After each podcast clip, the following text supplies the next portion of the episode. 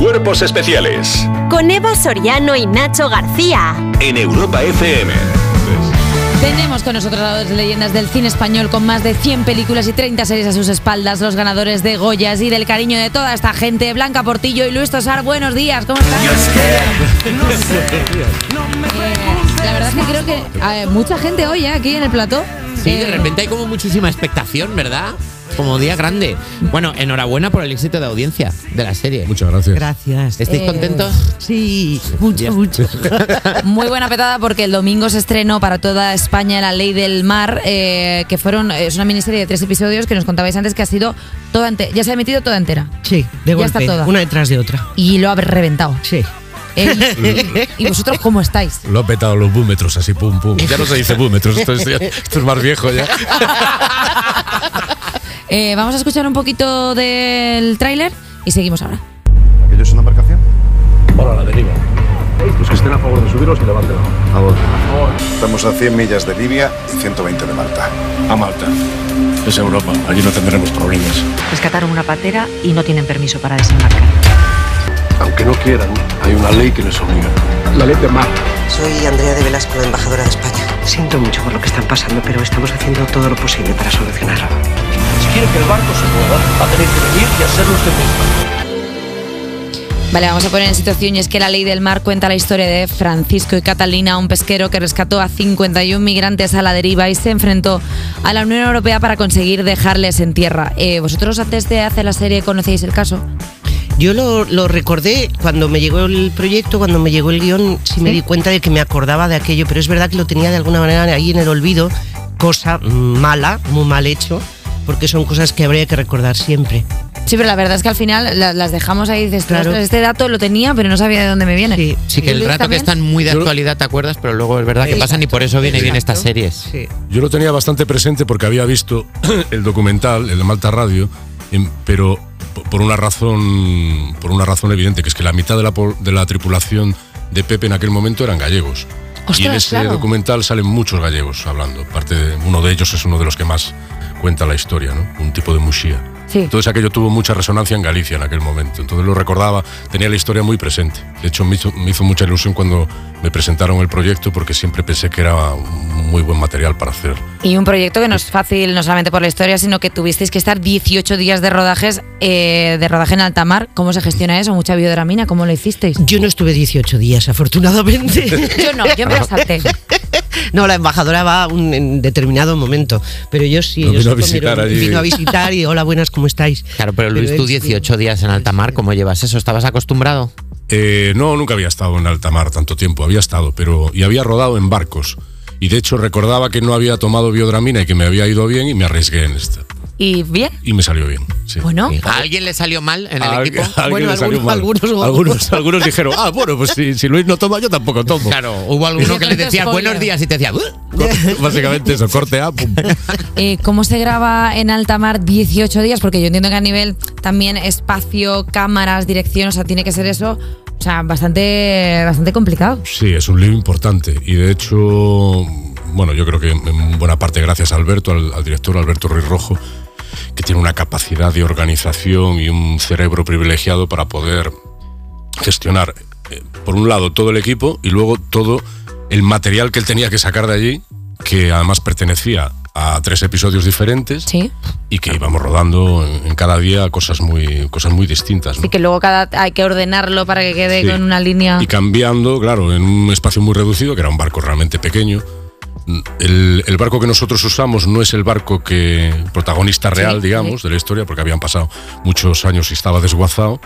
Pero usamos un barco que al no ser ni, ni, tantas personas migrantes las que nosotros, con las que nosotros contábamos, porque contamos con una figuración un poco más reducida, igual que con la patera, lo que hicimos fue hacerlo en un barco más pequeñito. Pero claro, también ahí teníamos menos espacio, había que organizarse muy bien. Y luego, básicamente, pasar todo el día, aunque no rodases nada, salvo un plano o una mini secuencia, tenías que esperar porque nadie te podía llevar a tierra. Aprovechaste la gran mayoría de los casos. moreno. O sea, de repente como que Luis empezó siendo un pelín pálido y luego de repente, pero mira Luis cómo está. Pues seguramente sí, pero intentábamos que no, porque no podía haber, claro, el récord había que mantenerlo, ¿no? Eh, tú, Claro. Luis, haces de Pepe Dura, que es el patón del Francisco y Catalina, que habla en valenciano, que justamente estabas hablando antes, que había mucha gente de la tripulación que era gallega.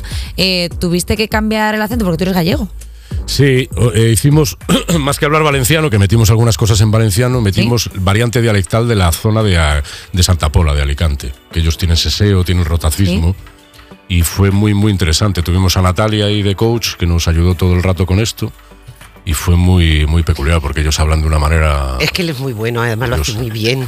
De repente trinca el acento y lo hace y parece que es de allí totalmente. Yo cuando lo vi el otro día dices, "Jolín, qué bueno es, es que es muy bueno ese muchacho. Me, me gusta mucho como pensar que había gallegos en la embarcación y a él le tocó el que no era gallego. Era como, jolín, ya es el colmo, Hombre, tío, por con favor, todo me lo lo poniendo hay. muy difícil. Por Por, favor, favor, soy Luis la pero vida. tengo mil límites. Blanca, tú también, tú, tú también tuviste lo tuyo, tuviste que hacer el papel de Andrea, de Andrea de Velasco, la embajadora española en Malta durante el suceso. Después de esto, eh, ¿conoces mejor el problema migratorio gracias a haber estado en ese lado e interpretar ese papel? Hombre, entiendes algunas cosas, está, sobre todo cuando lo ves desde fuera lo sientes como muy, eh, o sea, se hablan entre ellos y dicen, quédate con unos pocos tú, yo me quedo con no sé cuántos, yo no me puedo quedar con tantos, pues habla con no sé quién, que parece una cosa como tan fría y tan... Pero sí hay una parte que entiendes, en- en- de hecho se ve en uno de los capítulos, el tipo de Malta le dice, mira, todas estas embarcaciones han llegado en el último mes. ¿Qué hacemos con 400 o 500 o 600? O sea, entiendes que en el mundo de los despachos eso se ve de otra manera, ¿no? Yo no lo justifico, pero puedo entender situaciones de, de descontrol, de decir, bueno, ¿esto cómo lo asumimos? O lo asumimos entre todos o yo no quiero. Entonces se van tirando la pelota unos a otros. No, no lo comparto, pero entiendo cómo funcionan las Sí, porque cabezas, ninguno ¿no? quiere quedar de pardillo al final, ¿no? Exacto. Decir, a ver si Bueno, me voy a comer me yo, bailar todo y- esto y luego Y este que al se va final para ellos es un, es un punto que es lo que decías tú, eh, Blanca, que es un número. O sea, que al Claro. final cuando no ves el problema real, cuando no estás ahí, cuando no ves a esas personas, para ti solo son una cifra. Y Claro. es mucho más fácil trabajar con una cifra que cuando te ves en la situación. Ahí está la cosa, ahí hay un momento en que se sube en el barco y el, el capitán le dice, escúchelos, escuche lo que tienen que contarle, entonces allá se le parte la cabeza en dos, porque dejan Claro, de ser se números A ser personas. a ser personas Claro. con una mirada, con un dolor, con un sufrimiento, y entonces a partir de ahí dices, sea como sea, pero esto lo tenemos que arreglar, lo tenemos que solucionar. De, de alguna manera a mí me encantaría que la gente que se dedica a eso se fuera al barco, Para- a la patera, claro. se sentara con ellos y escuchara, porque probablemente les cambiaría la cabeza. Eh, vosotros que sois actores experimentadísimos y que habéis hecho mil y una cosas, eh, desde. Pues, no, Perdón. Bueno, Blanca se ríe. Bueno, espérate, espérate, porque Blanca, si quieres hablar de otra cosa, hablamos. No, de mil y una no sé, pero bueno, vale. No, jolines, sí, pero me- quería decir, a nivel eh, interpretación, ¿qué es más fácil? ¿Hacer un personaje de la nada, o sea, de- que tenga un imaginario propio tal, o hacer a una persona que existe? Tienes, es distinto, ¿no? De alguna manera, tiene, para mí es una responsabilidad añadida, porque no puedes ser infiel o hacer algo completamente opuesto a lo que es Esa persona. a esa persona. Y también, por otro lado, te da un material que no te da un personaje ficticio, porque tienes puntos de anclaje. O sea, yo recuerdo lo que tú contabas de las conversaciones con el auténtico Pepe, que claro, te da puntos de vista que son material interpretativo maravilloso, ¿no? Sí, claro. Siempre te sorprende la, la gente real. Tú imaginas una cosa cuando lees un personaje Sí. y cuando hablas con el personaje real, si es que existe, eh, normalmente es bastante diferente a esa ficción que se ha creado. Lo que pasa es que tú tienes que llegar a un consenso entre ellos, ¿no? Entre lo que va a salir en la ficción Porque y si- lo que. Claro, porque si tú hablas con Pepe y él te cuenta este, esta historia, que además se repitió un par de veces más Ujú. con él y con su hijo después, y te lo cuenta como una cosa bastante normal. Como, bueno, pues que es una decisión para él lógica. Que si se encuentra gente en, en- en el mar en Los problemas, acoge los y- acoge claro. los- y les ayuda. Eh, cosa que a nosotros nos parece en principio extraordinario, ¿no? Nos parecen heroicidades. Él lo cuenta como una cosa, bueno, bueno, pues es lo que hay que hacer, ¿no? Sí, no entendía haber hecho lo contrario. Claro. Entonces eso, claro, le quita un poco de glamour que tú te tienes que intentar luego ponerle a, a una ficción para que sea atractiva para el espectador, ¿no? Eh, vamos a hacer una cosa. Vamos a poner una cancioncita así. Así ligera, vamos a poner Baby One More Time de Britney Spears y ahora volvemos Totalmente con Luis relacionado Tosar y todo. Blanca Ahora mismo, total, el guion ahora mismo, una coherencia absoluta. Cuerpos especiales. Porque despertar a un país no es una misión sencilla. Seguimos en Cuerpos Especiales con dos actores que son tan camaleónicos que se podrían interpretar el uno al otro, Luis Tosar y Blanca Portillo. Y es que Luis Portillo, Blanca Tosar. Es lo que os falta ya. ¿Te imaginas? Que te os quitéis la máscara y digas, pues está al revés. bueno, Luis, la canción que suena es de Dielas, el grupo de música con el que sacaste disco en 2011. Ya sonó al principio de la entrevista también y la vamos a utilizar de colchón musical en bastantes momentos, que lo sepas. Ah, vale, pues muchas gracias. Es que no Eso no lo sabía yo. Claro. ¿Qué? Esto yo no lo sabía. Perdona, es eh, Blanca, ¿es Luis Tosar una persona modestísima? Sí. Sí, sí, sí. O por lo menos a, a mí es lo que me ha llegado todo el tiempo. El, todo lo que hace, no, sí, eh, no, eh, no, da igual, no, sí. Eh, yo, no es un yo. genio que, que no, o no lo sabe, cosa que dudo, o es verdad que es muy. muy A ver, Luis, te la humilde. hemos puesto por los royalties, porque si suena en la radio nacional, No, luego... os lo, os lo agradezco mucho. Claro, Claro, te dan Esto luego piquiclín, piquiclín. Claro. Creo que es de las pocas veces, de hecho, que lo han puesto en una radio. o sea. Oye, chicos, vosotros coincidisteis en Isabel hace dos años.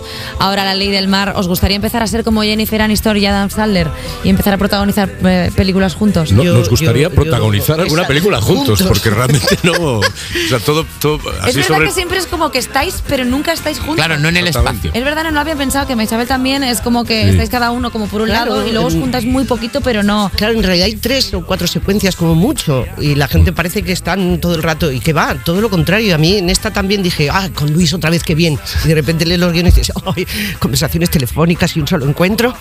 Y es verdad, es una,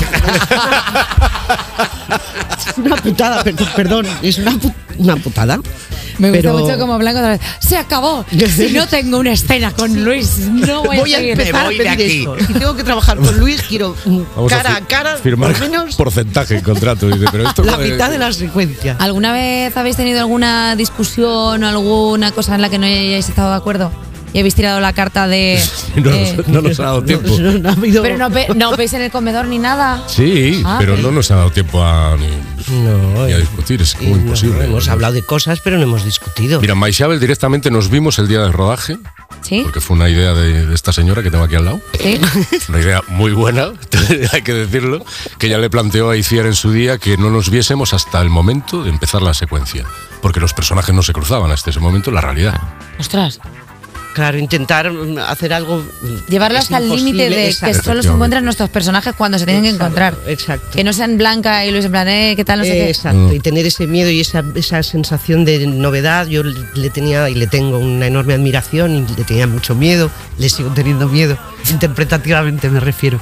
Hay que estar a un nivel muy alto para estar ahí delante de esos ojos. Bueno, no- Y entonces cuando llegó el, el momento teníamos, o lo teníamos, porque luego lo hablamos, estábamos los dos como con una sensación, a mí me tuvieron que cambiar el micro de sitio porque se oían los latidos del corazón Ostras. y de alguna manera, eh, no es lo mismo, pero ese primer encuentro que tuvieron Maisabel e Ivonne tenía algo de eso, de me voy a poner delante de los ojos que más temo o que más eh, angustia me puede producir y se, bueno, fue muy bonito, fue muy bonito. Que Estábamos rodando y él estaba en un sitio y yo en otro y entonces eh, producción decía que baja el águila, que viene el halcón. Escondido como más que de repente con una capucha los dos. Algo para que no así. Que te tengan que cambiar el, así, ¿eh? que te tengan que cambiar el micro de sitio porque se oye como late tu corazón, que ese problema lo has tenido tú, Blanca Portillo, y un gerbo. No lo han tenido más personas.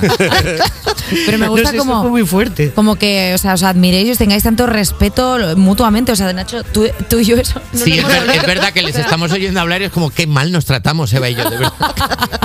Y es Eh, que la admiración me parece un, un sentimiento maravilloso, una emoción maravillosa. Yo cuando admiro, es una cosa que me emociona mucho admirar. Y a él le admiro, me emociona mucho, mucho. Lo mismo digo, y es un motor maravilloso para trabajar. Eh, por favor, eh, eh, productores, eh, productoras de este país, les podéis dar ya un- una película en la que salgan juntos, Claro. por favor. O sea, que esta admiración mutua eh, se plasme en la gran pantalla, por favor. Eh, bueno, te iba a comentar, Luis, que esta, este mes eh, ha sido portada de la revista Gentleman. Sí, sí. Eh, ¿te, te parece bien?